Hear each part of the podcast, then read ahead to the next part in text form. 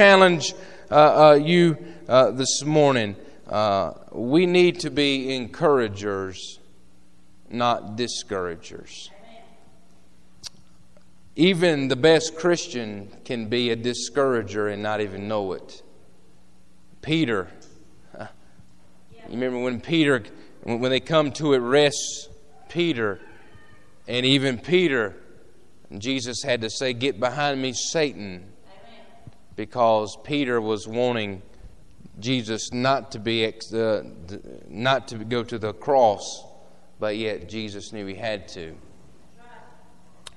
I read a, a small story this week as I was preparing. It was on as an old, just an old story, a fable, if you will, and it told the story of the devil that he was advertising all his tools for sale. Uh, on the day of the sale, he had tons of stuff laying out there. He had hatred, he had envy, he had jealousy, he had deceit, lying, pride, so on and so on, all the different tools that he uses. But one tool was laying aside by itself. It was priced way higher than all the other tools. It was old and it was worn down. And the story goes uh, someone said, What is that tool and why does it cost so much? And the devil replied, Oh, that is my favorite tool. And that's the tool of discouragement. It's priced so high because I use it so much. As a matter of fact, uh, I, can, uh, I can take that tool right there and I can pry open and get inside a person's heart. And with that, uh, I can get, uh, I can, once I get inside that heart, I can make them do anything I choose. And uh, this morning, that's, that's not even close to how true it is about discouragement. Discouragement can make the greatest person ineffective. It can choke all church growth. Uh, it can bring a any kind of progress to stand still. It can render a Christian, a leader, congregation useless. When we're discouraged, we often don't pray like we should. We don't read our Bibles like we should. We, when we're discouraged, we don't step out in faith. We don't trust God. When we're discouraged, we stumble back instead of moving forward. And that's why we're told so many times in the New Testament to encourage one another uh, and to be an encourager. So, my challenge is this, church uh, encourage one another and watch what God does through this body. So, this morning, uh, Acts uh, chapter number 4, uh, we want to look at this portion of Scripture on the New Testament church. And this morning, I, I want us, uh, I want us to look at one person in particular uh, that uh, we find here, and we're going to see that this one person, uh, he doesn't even go by his real name. Uh, his name is Joe or Jose, or really it's Joseph. Uh, but the apostles gave him a new name. So we're going to look at that this morning. Acts chapter 4, uh, verse number 32. Stand with us when you find your spot this morning. Verse number 32 is where we begin our, our reading.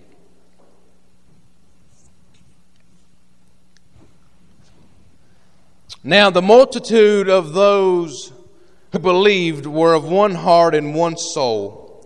Neither did anyone say that any of the things he possessed was his own, but they all had things in common.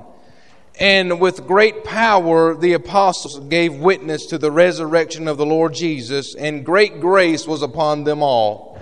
Nor was there anyone among them who lacked, for all who were possessors of lands, of houses, sold them, and brought the proceeds of the things that were sold, and laid them at the apostles' feet. And they distributed to each one as they had need. And, uh, and, and Joseph uh, was also, who was also named uh, Barnabas uh, by the apostles, which is translated son of encouragement, a Levite of the country of Cyprus, having sold land, had, having had land, sold it, and brought the money and laid it at the apostles' feet. This morning, I want to look at this, this, this, this man they call uh, the son of encouragement. And this morning, I, I want to preach with God helping me on encourage one another and watch what God does. So let's pray together in, this morning. Father, in the name of Jesus, we, we thank you, Lord, for this time in your house and, Father, able to come together for worship. And Lord, I just want to say thank you for your love and your grace and your mercy. Father, I pray you bless the service, have your way, speak to hearts, change lives. Help us, dear God, to be sons of encouragement. In Jesus' name, amen and amen. You be seated uh, in the presence of the Lord this morning. This morning, I want you to imagine with me a church where everyone is their, your greatest cheerleader. They all believe that you can do it. They're all ready to help you make it happen. They're all ready to help you and not make you stumble. But if you stumble, they're all willing to pitch in and pick you up. They're all thrilled when you succeed. And that's the kind of church that we're called to be. And uh, more than that, that's the kind of church the New Testament church started out being. And that's the kind of church I hope that you and I are becoming. We're not there yet, uh, but I believe we're heading in the right direction. And the Bible says that you and I should encourage one another. I want you to know exactly what that means today. When the New Testament says that we should encourage one another, this is a, a beautiful picture because you've got to understand what the Greek means when it says encourage. What that word actually means is that we are to come alongside of that we are to stand with or to stand for another person. You see, you encourage someone when you come along beside them and you help them carry a load that they cannot carry by themselves. You help them to keep going when they want to throw in the towel and quit. You don't just stand back and you don't just watch them uh, as the load gets heavier and heavier and heavier and they're drove more and more to their knees uh, uh, down to their uh, uh, stomachs and they lay there. But an encourager comes by, and when they see the heavy load and they see it getting heavier and heavier, they reach down and they pick up their end of it and they begin to carry it and help you get from point A to point B. And that was uh, the kind of church uh, that Jesus established an encouraging church. As a matter of fact, Jesus uses the very same word in the Gospel of John to describe the Holy Spirit. When he uses the word comforter, he, it's the same meaning. It is one that comes alongside of and stands with you and helps you to move in a direction. That's what encouragement does. So the question becomes how does how do we as a church how do we become better encouragers? How do we come alongside one another in this way? Well, this morning, I don't believe you'll find a better example all through the Word of God of an encourager uh, like this man we read uh, in our story today, uh, translated the Son of Encouragement. So, uh, we see, first of all, we see Barnabas in Jerusalem. Uh, he's in the Jerusalem church.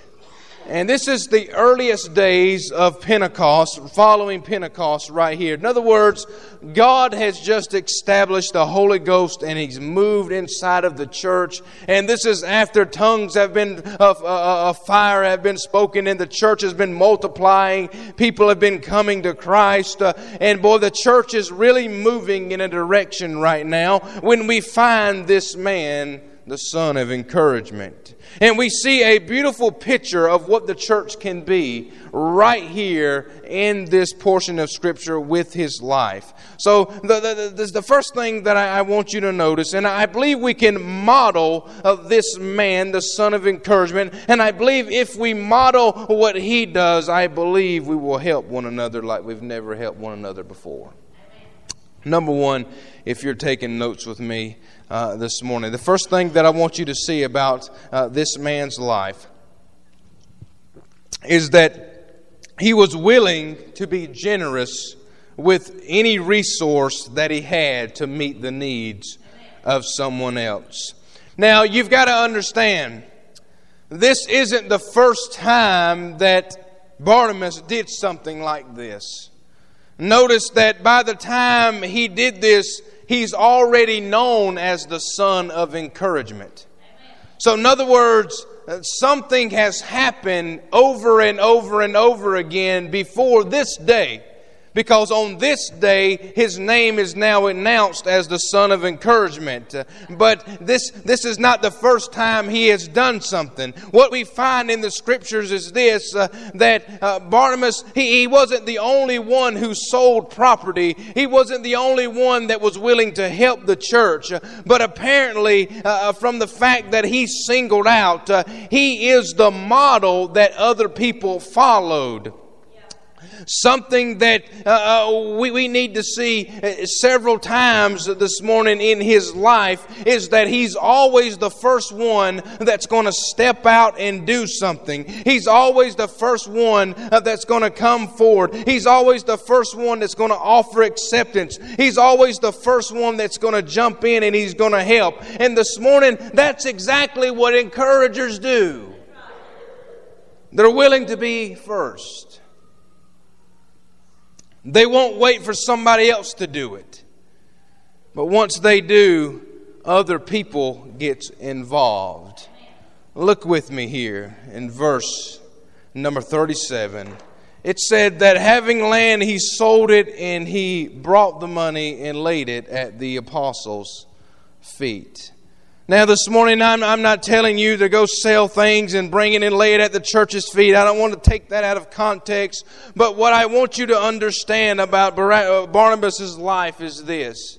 When things come down the line, he was always the first one that was willing to do something about something going on when he saw someone uh, that was in a state of uh, depression, when he saw someone uh, that was in a state of needing help, when he saw that the church uh, was, finan- was financially struggling and they could not feed the orphans uh, and they could not feed the widows, when he saw things going on uh, and he saw people in need, he was always the first one that would use whatever resource he had to provide for somebody else. Church, you and I today, we are called to do just that. We're called, and I believe that we would be better encouragers if we were willing to use whatever we had in order to meet the needs of someone else. For some reason, when I say that, people automatically begin to think of money. And I'm not even talking about money this morning. I'm talking about things like time. Encouragement takes time. I never, You know what? A $20 bill never helped anybody that was had plenty of money but was depressed spiritually. You know what I mean? It, never helped anybody, but a kind word would help that person. A little bit of love would help that person. You see, this morning, encouragers are God's jumper cables for the church. Amen. We've all had that experience, hadn't we? You go outside to your car and it won't start, dead battery. And the short term solution is, is usually find somebody that has a good battery that will do what? Come alongside of you. They'll take those jumper cables and they'll hook to their good battery, put it on your dead battery and in enough time, enough uh, uh, uh, with enough power, all of a sudden your battery will begin to flicker and crank up. That's exactly what the encouragement does inside of the church. It jump starts us. It gives us the energy. It gives us the power. And that's what encouragers do. They come alongside one another and they help one another with whatever resources they have. This is only one of the ways Barnabas does this. He shares his resources. And when he shares his resources, we find other people beginning to get involved and share their resources. And the Bible said that no one was lacking anything, uh, they all had what they need. We need to be generous with our resources with our time, with our talents, with our treasures, with the things that God has blessed us so gracefully with. We need to be generous as well. But that's not the only thing we see. Number two this morning, if you're taking notes with me, I want you to notice this. We can be encouragers just like Barnabas uh, today uh, when we see people the way God sees them. This is only a second way that uh, Barnabas was coming alongside people. Uh, he stood with them. He saw them as God saw them. Now, we tend to look at people on the outside. We look at them according to their past. We look at them according to what they've done to us or, or what they've said or, or what something has happened in their life. But God looks at people on the inside. He looks at their future. He looks at what they could become. Uh, he looks at what He can do uh, in their life that can completely change you. Boy, for one, I'm grateful this morning that God saw me. Uh, uh, in my sin, but He knew that I could come out of that by the grace of God. I'm glad He saw you where you were at. He didn't turn His nose up and go the other way, but He came to you. Barnabas is one of these kind of people. He was willing to see people as God saw them. See, encouragers see people the same way. They try to see people uh, in the same light that God sees them. They look for the promise and they look at the potential. They look beyond what is to what could be. Barnabas does this several times in the book of Acts. He, he, he, he, was the, he, he was among the first to accept the Gentile Christians into the church. He welcomed them. He lived with them. He worked with them. He equipped them for ministry. And, and, this is something that the Jews would have never done. But he was willing to do it. One of the best examples you'll find is in Acts chapter 9. Saul has just become a Christian. And after a long history of persecuting Christians, He's, he, he's throwing them into jail. He's, he's overseeing their executions. No one in the church wanted to get close to Saul. No one trusted Saul. No one thought he would ever become the great Apostle Paul. but look what Barnabas does. In Acts chapter 9, Actually, this is the beginning of what Barnabas does with Paul. But Barnabas takes Paul with him. He takes him to Antioch. He trains him as a minister of the gospel.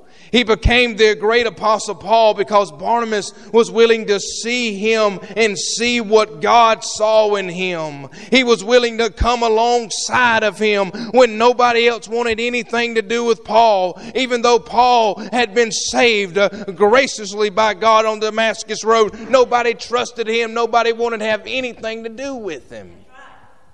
But yet there was one, the son of encouragement that came along beside him, taught him, trained him, ministered to him,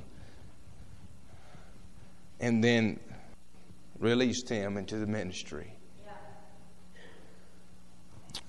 Let me go ahead and say this because it's, it's tight in here today and I don't know why. But watch this.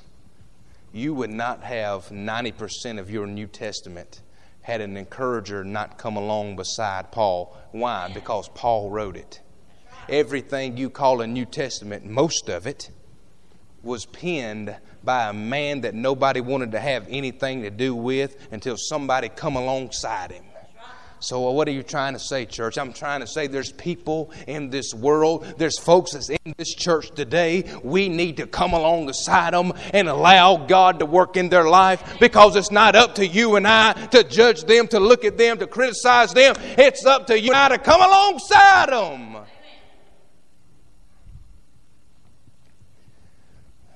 Barnabas saw what God saw in Paul. He was willing to get beside him to help him. Number three this morning. We want to be sons of encouragement. We have to be willing to give people second chances. You see, there was there was one more time in Acts that I want to draw your attention to to where Barnabas really comes alongside someone and stands with them. The event shows us something very important about encouragement. It gives second chances. It doesn't hold people to their failures. It doesn't hold uh, things against them. It's, it's willing to extend a hand, help you back up, and give you a second chance. Paul and Barnabas, they, they went on their first missionary journey. And they took a young man with them, and this man's name is John Mark. Now, John Mark was training for ministry, uh, but part of the way through the trip, the Bible doesn't explain to us what happened or why, but part way through the trip, John decides he's going to quit. And he goes back home. He, he, he leaves Paul and he leaves Barnabas and, and, and, and he goes back home. Now, Acts doesn't explain any of the situation of why John Mark left, but it does tell us that he left. Paul definitely did not want to take John Mark again.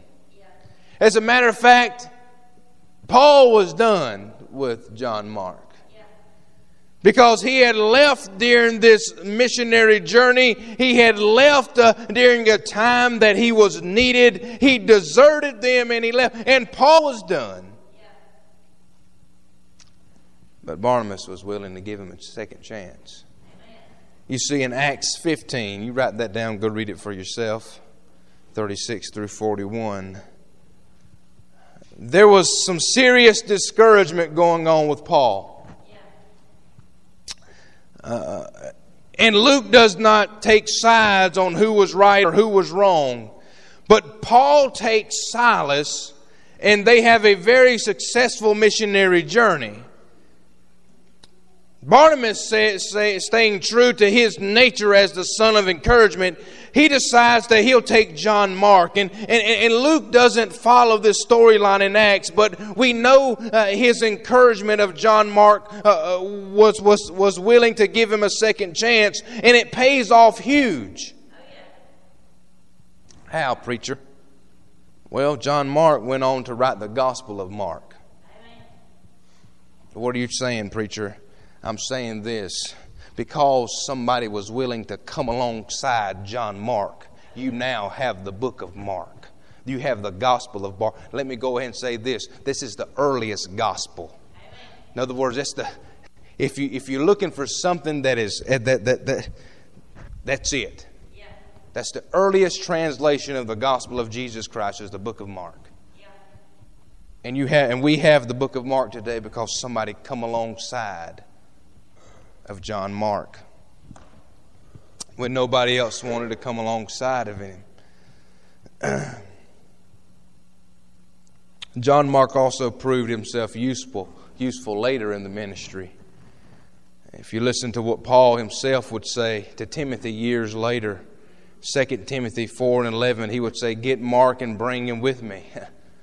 Get Mark and bring him with you because he's useful for me in the ministry. In other words, because somebody come alongside him, because somebody stood with him. What would happen had Barnabas not given John Mark the second chance he needed? Think of the missed opportunity. Think of the things that would be lost today had he not been given a second chance. Remember when you were you were a kid and you'd be playing a game with other kids and something accidentally would happen and someone would make a mistake and someone would uh, there'd be a big fight and everybody would agree to what a do-over. Yeah. They'd get a second chance. Be an encourager. Give somebody a second chance. Amen. Give them a second chance.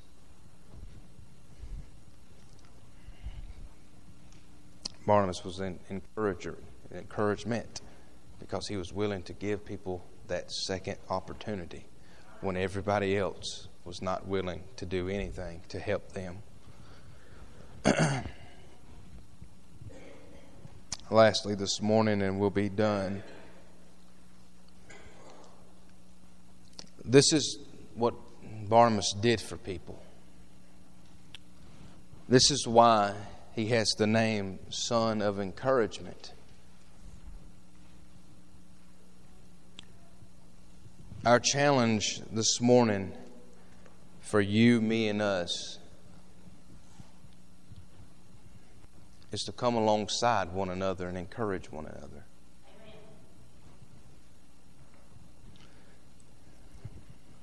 You'll never know what somebody's battling on the inside of their minds this morning. You'll never know what's going on in the heart of a person on a typical morning. You'll never know the work that goes on behind the scenes at some people's lives. You'll, some people will never know the work that goes on behind a church's life. Some people will never know what happens on Monday morning or Tuesday morning or Wednesday morning, or, or for that matter, Sunday morning. Sort of like a funeral home. I help at a funeral home sometimes, and uh, when they need extra people, I'll, I'll, I'll help with the families and things like that. You never know what goes on behind the scenes at a funeral home. We go in and we see our loved one and we, we, we, we, we have a chance to say goodbye or remember them. But we often forget that somebody was behind the scenes making sure they looked the best they could for you to say goodbye to.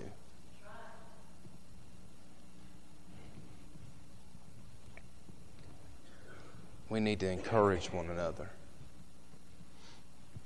We need to be sons of encouragement daughters of encouragement. Because I know there's people that are sitting within this body that they really need somebody to come along beside them. Just to pat them on the back a little bit. Let them know that they're praying for them. Let them know that they love them. This is exactly what Barnabas did every chance he got. When he saw a need, he didn't wait for somebody else to meet it. He stepped up and said, I'm going to do it. When he saw someone hurting, he didn't wait for somebody else to fix it. He said, I'm going to do it. When he saw a need in the church, he didn't wait for somebody else to do it he picked the candy wrapper up. What are you talking about, preacher? I'm talking about when we walk by the candy wrapper on the floor and we just keep going. That's encouraging.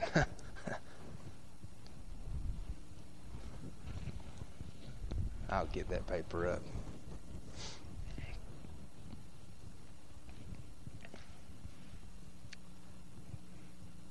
sons of encouragement. They come alongside one another. If we're going to build unity, if we're going to build a community of unity, we're going to have to be willing to come alongside of one another, to help one another. in the good times as well as the bad times. This is why Barnabas was known as the son of encouragement. In closing this morning, there's a story. It's about the, well, it's a true story, but it's about the power of the V formation. Have you ever seen geese fly? They fly in what they call the V formation. And you would see them fly and you'd say, I wonder why they do that. Why do they fly the way they do? Well, somebody began to study that and said, Why do geese fly in this formation? Everywhere they go, you'll see them. Well, people a whole lot smarter than me, they, they figured out why they fly that way. They fly in this V formation because it helps one another. You see, each time one goose flaps its wings, it creates an uplift for the bird that follows it. So, in other words, the one in front of you is flapping a whole lot harder than you are because you're catching this uplift that's just keeping you going along. By flying in a V formation, the whole flock adds 71% greater flying range than if each bird flew by itself. In other words, we're going to get further together. Then, boy, I, I, I, am really trying to hold myself together. We'll get a whole lot further alongside of one another than we will being rogue. We'll get a whole lot further when we come along beside one another and help one another and encourage one another and keep one another going. That's what the geese do. They, they, they keep one another going. How many times have you heard them honk at one another? That's what they do. They honk. Let me tell you why they honk at one another. Scientists tell me it's because they're cheering for one another. They're honking because they're encouraging one another to keep going. And then watch this. When the leader gets tired, when the one that's up front and leading the rest of the herd, when he or she gets tired, she'll drop off or he'll drop off and one of the two will step right up and allow him or her to drop in the back for a little while until he or she can get strength again. That's why they fly in a V formation. It's all about them helping one another to keep going south for the winter, wherever they're going. Church, this, this, this, this, this place we call earth is not our home. Our destination's in heaven. But here's the problem we're losing many today because they're dropping out because nobody's coming along beside them. Nobody's coming along beside them. Nobody's willing to put the time in and the effort in and the love in and the compassion in. Nobody's willing just to come alongside them and pick them up a little bit.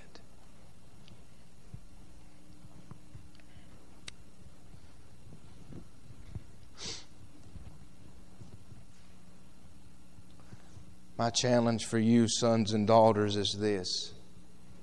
And I'm done, I promise. Encourage somebody and be somebody's encourager and see what God can do in their life. Be the person that does it when nobody else is doing it. Be a Barnabas. watch how God transforms them. Watch how God transforms you. You stand with us this morning.